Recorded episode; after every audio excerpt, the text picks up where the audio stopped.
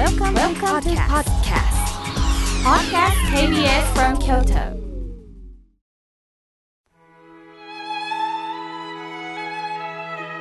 改めまして僧侶の河村明慶です今日の法話のテーマは痛い思いをすることもあるについてお話しいたします今日は9月2日で靴の日だそうです私たちにとってはなくてはならない足を保護してくれる役目が靴ですよね。さて、この番組を支えてくださってる井村屋の浅田武雄取締役議長、ま、以下浅田さんと紹介させていただきます。何度もこの番組にゲスト出演してくださっていますね。とても印象的なお話を伺ったことがあります。浅田さんが結婚してから玄関には磨かれた靴、革靴が置かれているそうです。毎日毎日連れ合いさんが四十数年欠かさず靴を磨かれているのだとか。なかなかできることではありませんよね。浅田さんもこうして支えていただいてますと笑顔でお話しくださいました。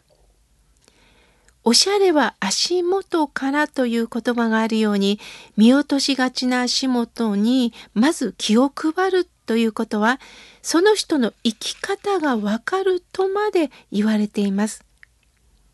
ある方のインタビュー記事が印象的でした。行動力がある人には靴に特徴があると書かれているんです。足元というのは意外に見られています。またどこかのお家に上がるとき、靴を脱ぎますね。そんな時、かかとを踏んだ後の靴を見るとなんとなくだらしなくも感じたりします。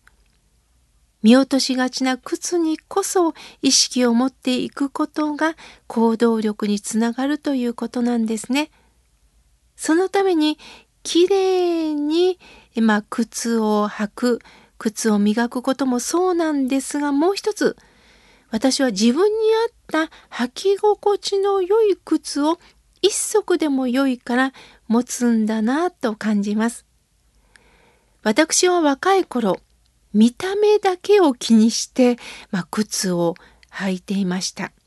すると逆に足を痛めてたんですね。機能性がなかなかなかったものですから若かったんですね。年齢とともに今の足の特徴に合わせて履き心地の良い靴を履くようになりました。そうすると少し値段は張るんですが逆にその靴を大切にできるようになったんですね。仕事の時には和服ですから草履を履きます。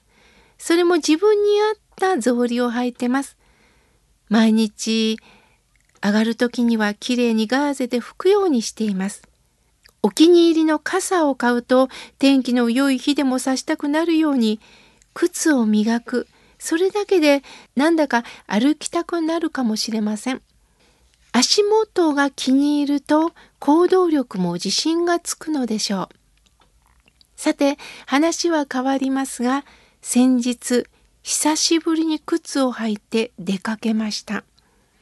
どこから入ったのか分かりませんが靴の中がチクチクするんですね。立ち止まって靴の中にあるものを取り出すと小石が靴から落ちてきたんです。その小石を見ながらふと気づかせていただきました。自分の人生にも自分の歩みを邪魔するような小石があるなぁと。快適に歩きたいと思っても邪魔が入ったり横槍が入ったりすることありますよね。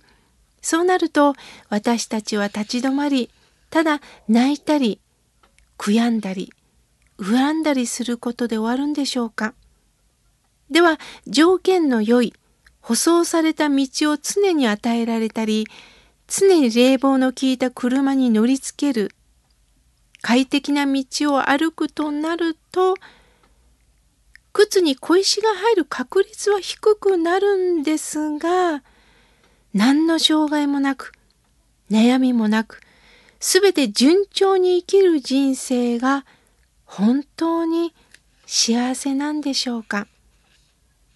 誰もが求めるかもしれませんが、もしも何かあった時にあたふたしてしまうのではないでしょうか？この人生を生きているといろんなことがありますね。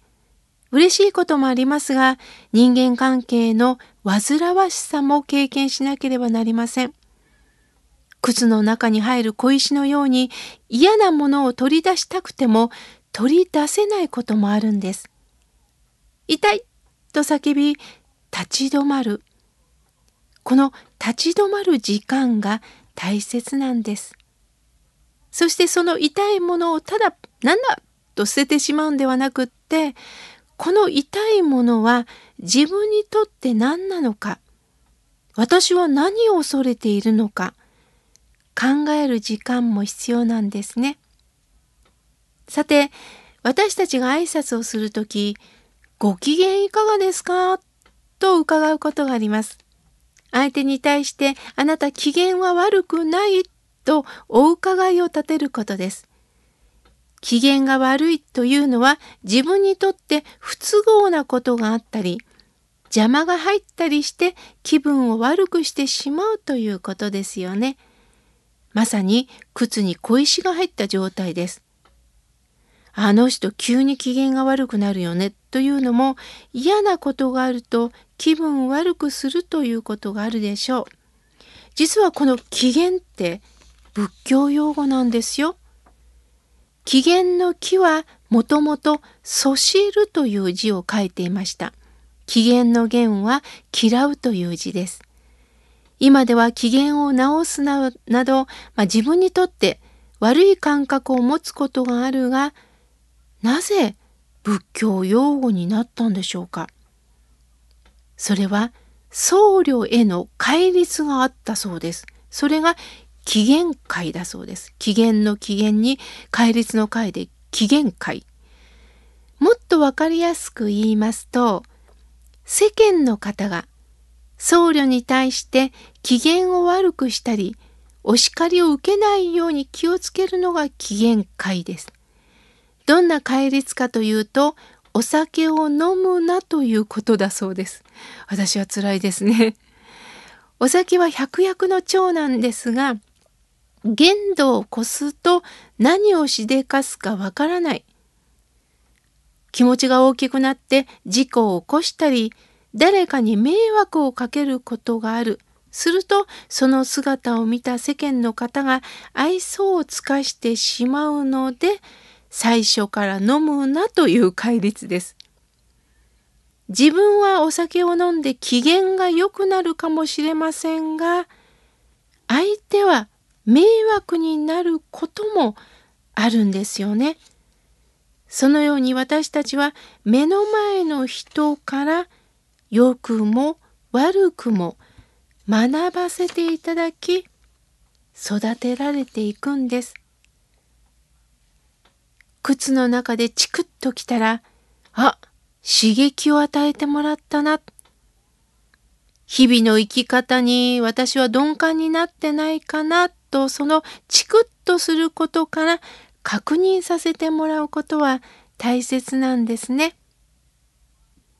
心もチクッとなった時泣いてしまうこの気持ちもわかります。でもただ泣くだけで終わるのかただイライラしたままで終わるのかそれはもったいないことです。そうではなくってそういう時こそ私はどう出ていくのか言い返すのか泣いて終わるのか恨みに持つのかそれだけで終わるんではなくってそこから私はどう生きたらいいのかという問いをいただくことではないでしょうか。今日は痛い思いをすることもあるについてお話しいたしました。